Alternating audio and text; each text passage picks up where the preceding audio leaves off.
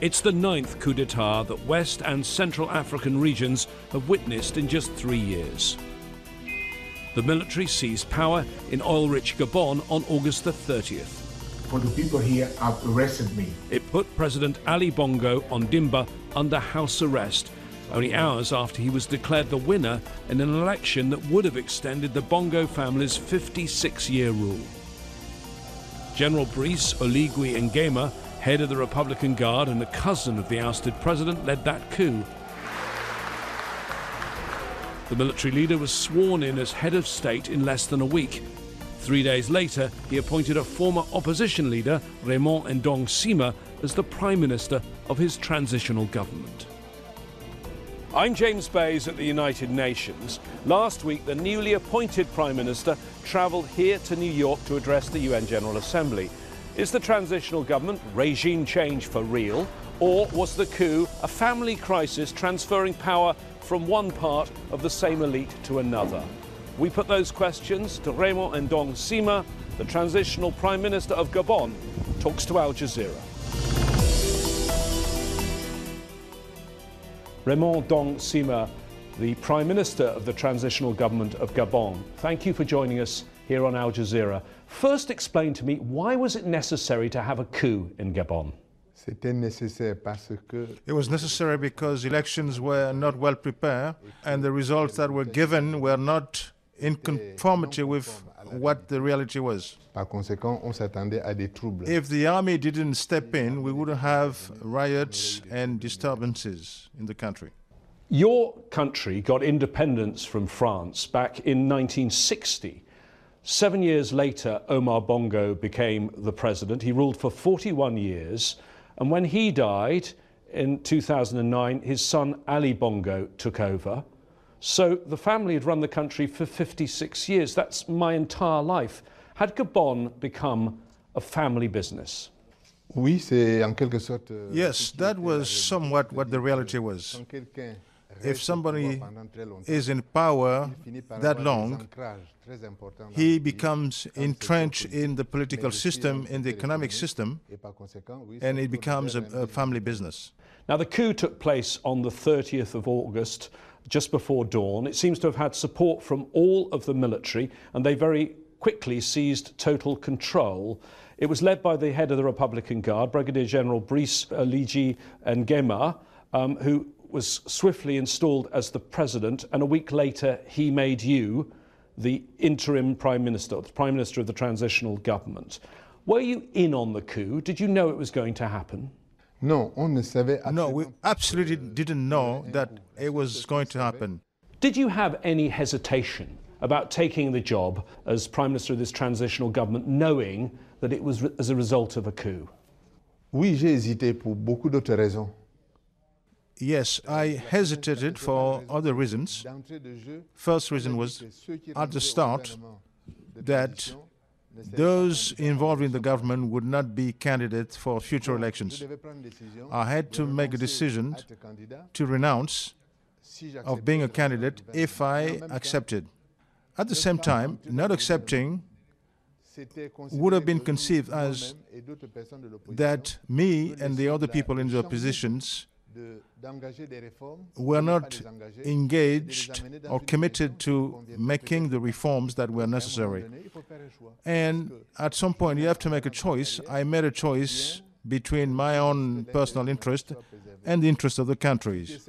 Then many of us anticipated that we would uh, make a determination on the reforms uh, during the national debate. Since you've taken this job, you must have spoken many times to the coup leader, who is now the president. Did he tell you when he planned this coup, what preparations he, he made for the coup, and why he acted when he did? I think that the military reminded what happened in 2016 when the results were given. Uh, there were protests, a lot of contests, and the army was obliged to repress the population that were demonstrating in 2016. uh, there were casualties and material damage in the country. And this time around, they came to the realization that if this time the result would have been the same, we would have faced a, the same situation with more dire consequences. And then they did not accept that they would uh, step by uh, and follow the same orders as in 2016. Did he, though, express to you in your conversations with him any misgivings? Because, of course, his job was the head of the Republican Guard. The job was to protect the regime, and he ended up as the man who overthrew the regime. Non, non, mais le, le, le, le président de la Yeah, no.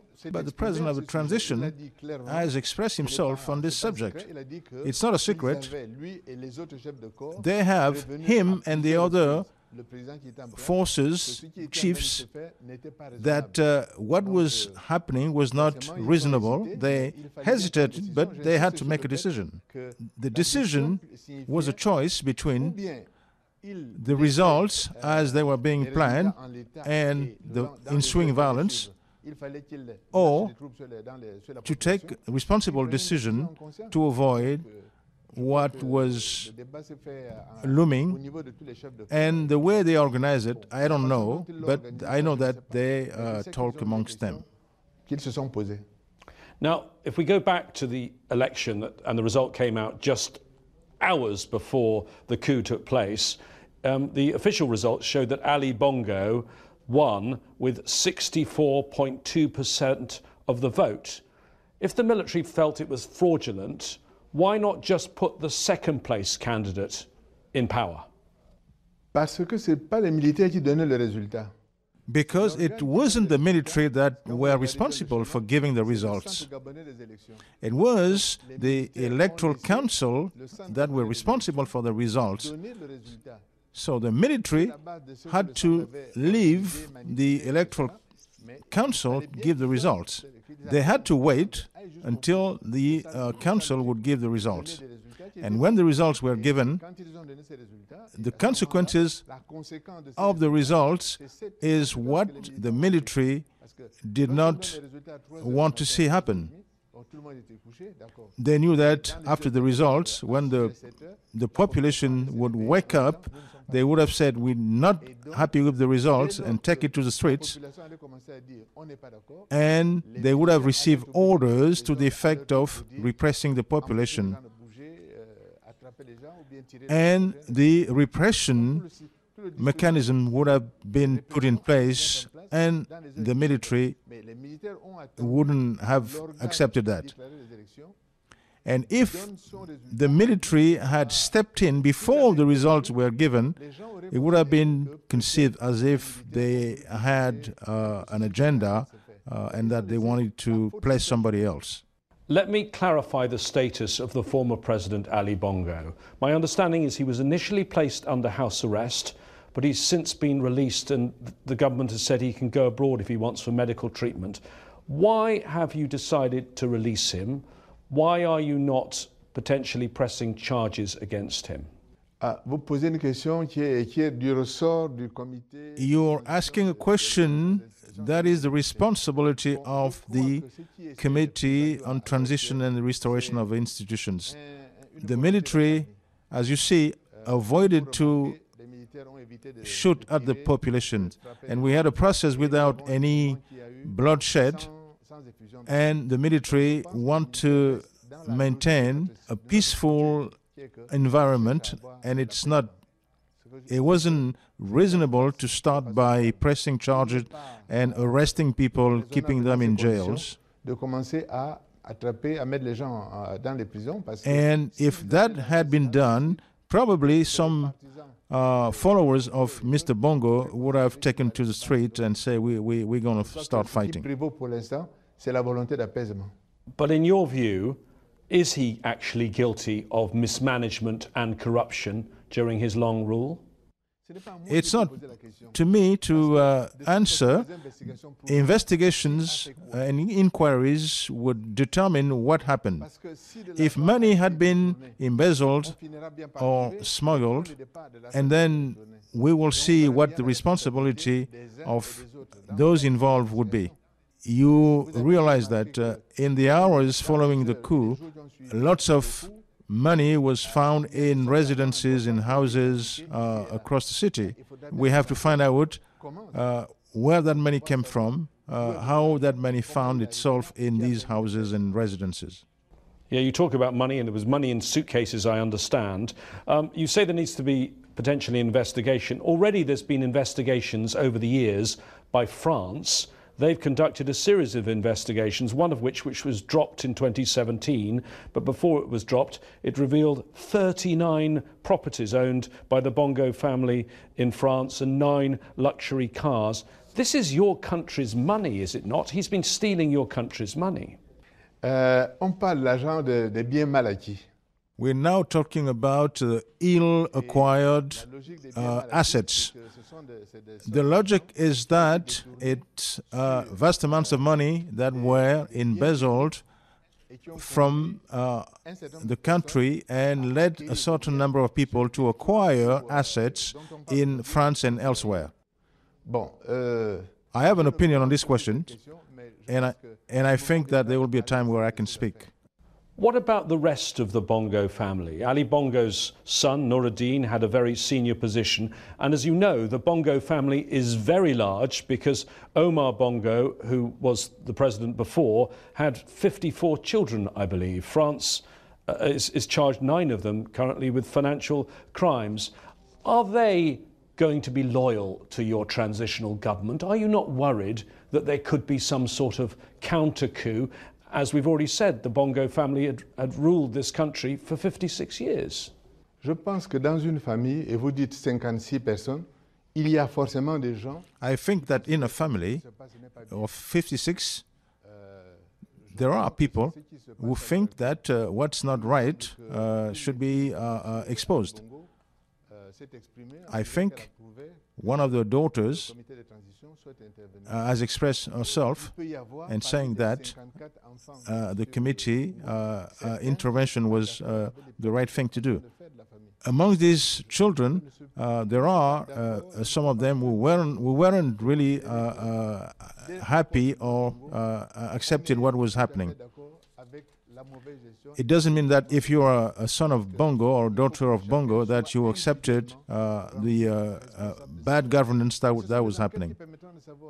It's uh, the investigation that would show that uh, there weren't uh, unanimity within the family.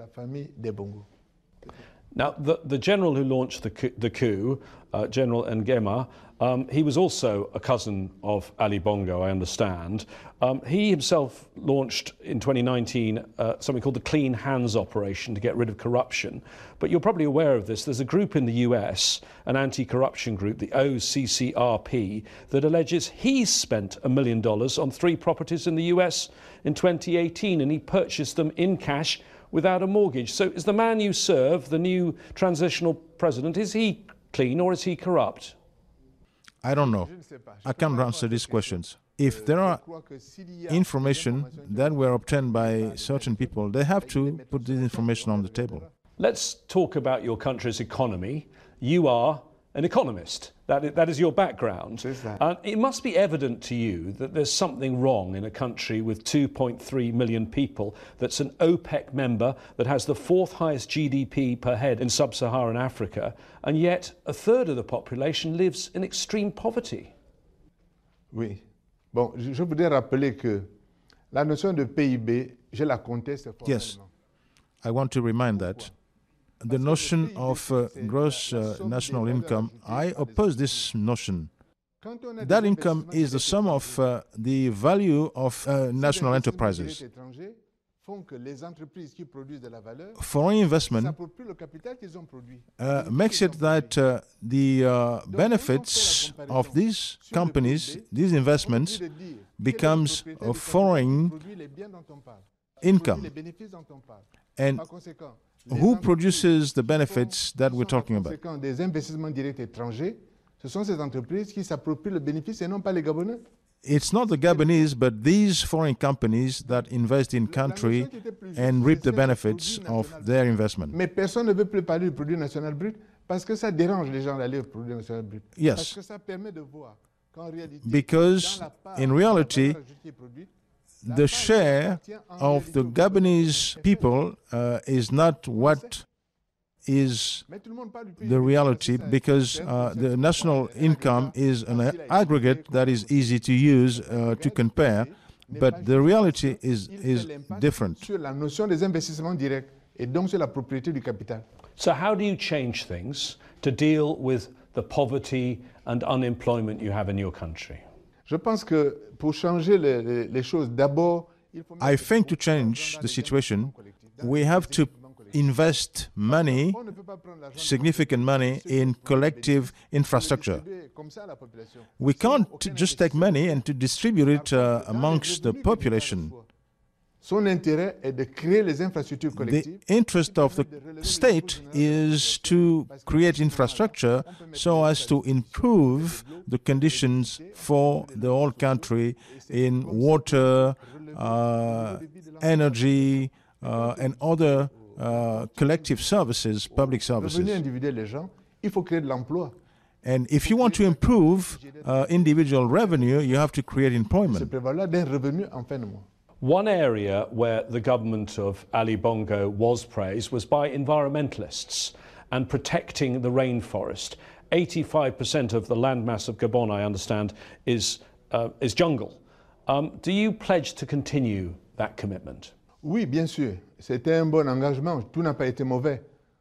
Yes, of course. la notion de It was a, a good commitment, I think, est une question qui that to preserve environment concerne l'humanité tout and climate, It's a question uh, that's important for the entire humanity, not Gabon only.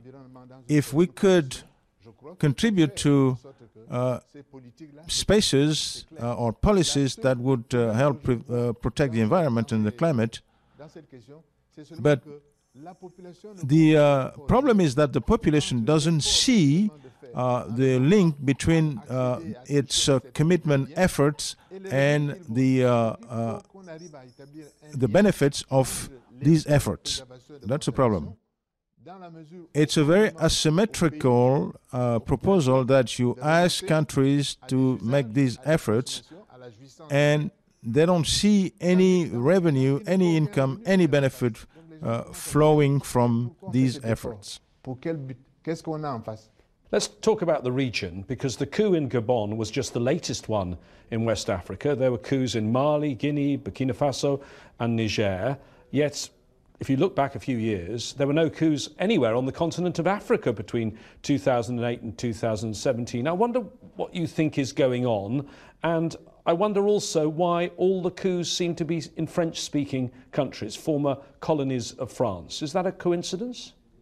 Oh, je, ne- je ne sais pas exactement pourquoi ça se passe seulement. I don't know why exactly these situations are in former French uh, Nous colonies. sommes différents de ce qui se passe au, au Mali. In Gabon, it's a different situation from what's happening in Mali or in Niger. Il ne faut pas qu'il y ait un amalgame sur cette question. We don't want to see uh, a whole uh, amalgamated uh, uh, interpretation of what uh, happened uh, in Gabon. In these countries, uh, they are facing an increasing pressure from terrorism, and also there's a certain wariness of these countries where uh, they don't see performance of uh, the international community actions. France still maintains a military base in Gabon. Are they still welcome under the new transitional government? Nous n'avons pas posé la question en termes de relations avec les uns les autres. We didn't uh, state our position in terms of our relations between uh, given partners. Cette question viendra au débat. If that question uh, comes when we have a national debate, we will uh, then tackle that question then. We have first to resolve our own domestic problems before we start talking about our relations uh, with uh, our international partners. Avec le reste du monde. Normally, when there's a coup somewhere in the world, One of the first places it's discussed is among diplomats at the UN Security Council. But of course, in this case, Gabon currently serves on the UN Security Council. It's one of the 15 members. Did this make the last few weeks more awkward, or, did it, or is it making it easier for the new transitional government, do you think? I think people are asking questions. When they talk about coup, there are a number of decisions that are announced here and there, and they consider the change is not uh, in accordance with the standards and the principles. But what else could we have done? So, at the Security Council, people might ask questions, but all we do is to explain why uh, the change happened and what we want to do in the future. And the reason was to avoid chaos, bloodshed, and uh, that uh, that's that's a situation. We always ask what would have been uh, the best situation or the best option. After the coup, Gabon was suspended by the African Union, by the regional group ECCAS, and partially suspended by the Commonwealth. And yet, I'm somewhat surprised you were able to travel here just a few weeks after the coup to the UN General Assembly. Tell me, how easy was it to get the visas and permission to come to New York as a new government? Mais euh, il y a d'autres pays avant nous qui ont eu des coups et dont les représentants sont venus. Well, other countries where coup happened that, that uh, you know, with representatives came to New York. Well, ask the, ask the government of Myanmar. They're still waiting to come to New York and they're not allowed to come. I can't answer. I don't know what happened in Myanmar. Okay, well, let me get back to democracy in Gabon. Let's be very clear what your pledge is. When will there be democracy again in your country? When will there be elections? What date? Ce que le, le président de la transition a indiqué. What the president of transition indicated, it's not him that would set the date of the end of the transition. He asked for everybody to be in national debate to uh, discuss the problems and the solutions and how to go about and hold proper elections. But what's the timeline for those elections? I mean, you, can't, you, can't, you can't have a debate that goes on five, ten years, can you? We don't want to uh, just uh, rush into uh, what we want to do. We want to make it right, and we think that 24 months is uh, an uh, appropriate average given what we, we, we have to do. And just to be clear, will you or the transitional president, will you be candidates in any election in 2025? À ce stade, la charte dit que je ne peux pas être candidat. At this stage, I, the charter says I can't be a candidate. So, if there are uh, other changes, but as of now, uh, the charter doesn't allow me to be a candidate in the next elections. Okay, we're about to finish, but I just want to clear up one thing because I've seen this assessment and I want your views on it. Um, you previously served as Gabon's Prime Minister from 2012 to 2014, and then you joined the opposition. Uh, the uh, transitional president, uh, he's a relative of the former president, uh, Ali Bongo. Some people are saying that this wasn't really a popular coup, it was a palace coup. It's the same elite running the country, just with a different man on top. What do you say to that? C'est l'histoire qui nous dira ce qu'il en était exactement. Parce que History would tell what it is really. We could speculate, we could hold that position, but history will tell what is certain is that if the military hadn't stepped in, we would have had a different situation. Is it what people would have preferred around the world? When the military stepped in, I wrote a paper it, and stating that this was uh, uh, a better solution on n'accepte pas le résultat parce qu'on But we couldn't have just uh, call on our part, uh, partners and, and our followers to say we're not accepting, let's take it to the streets. And if we had done so, and it was a recipe for sending our partisans to the streets facing the military, who would have then repressed. Raymond Ndong Sima, Prime Minister of the Transitional Government of Gabon, thank you for talking to Al Jazeera. Merci, merci bien, merci.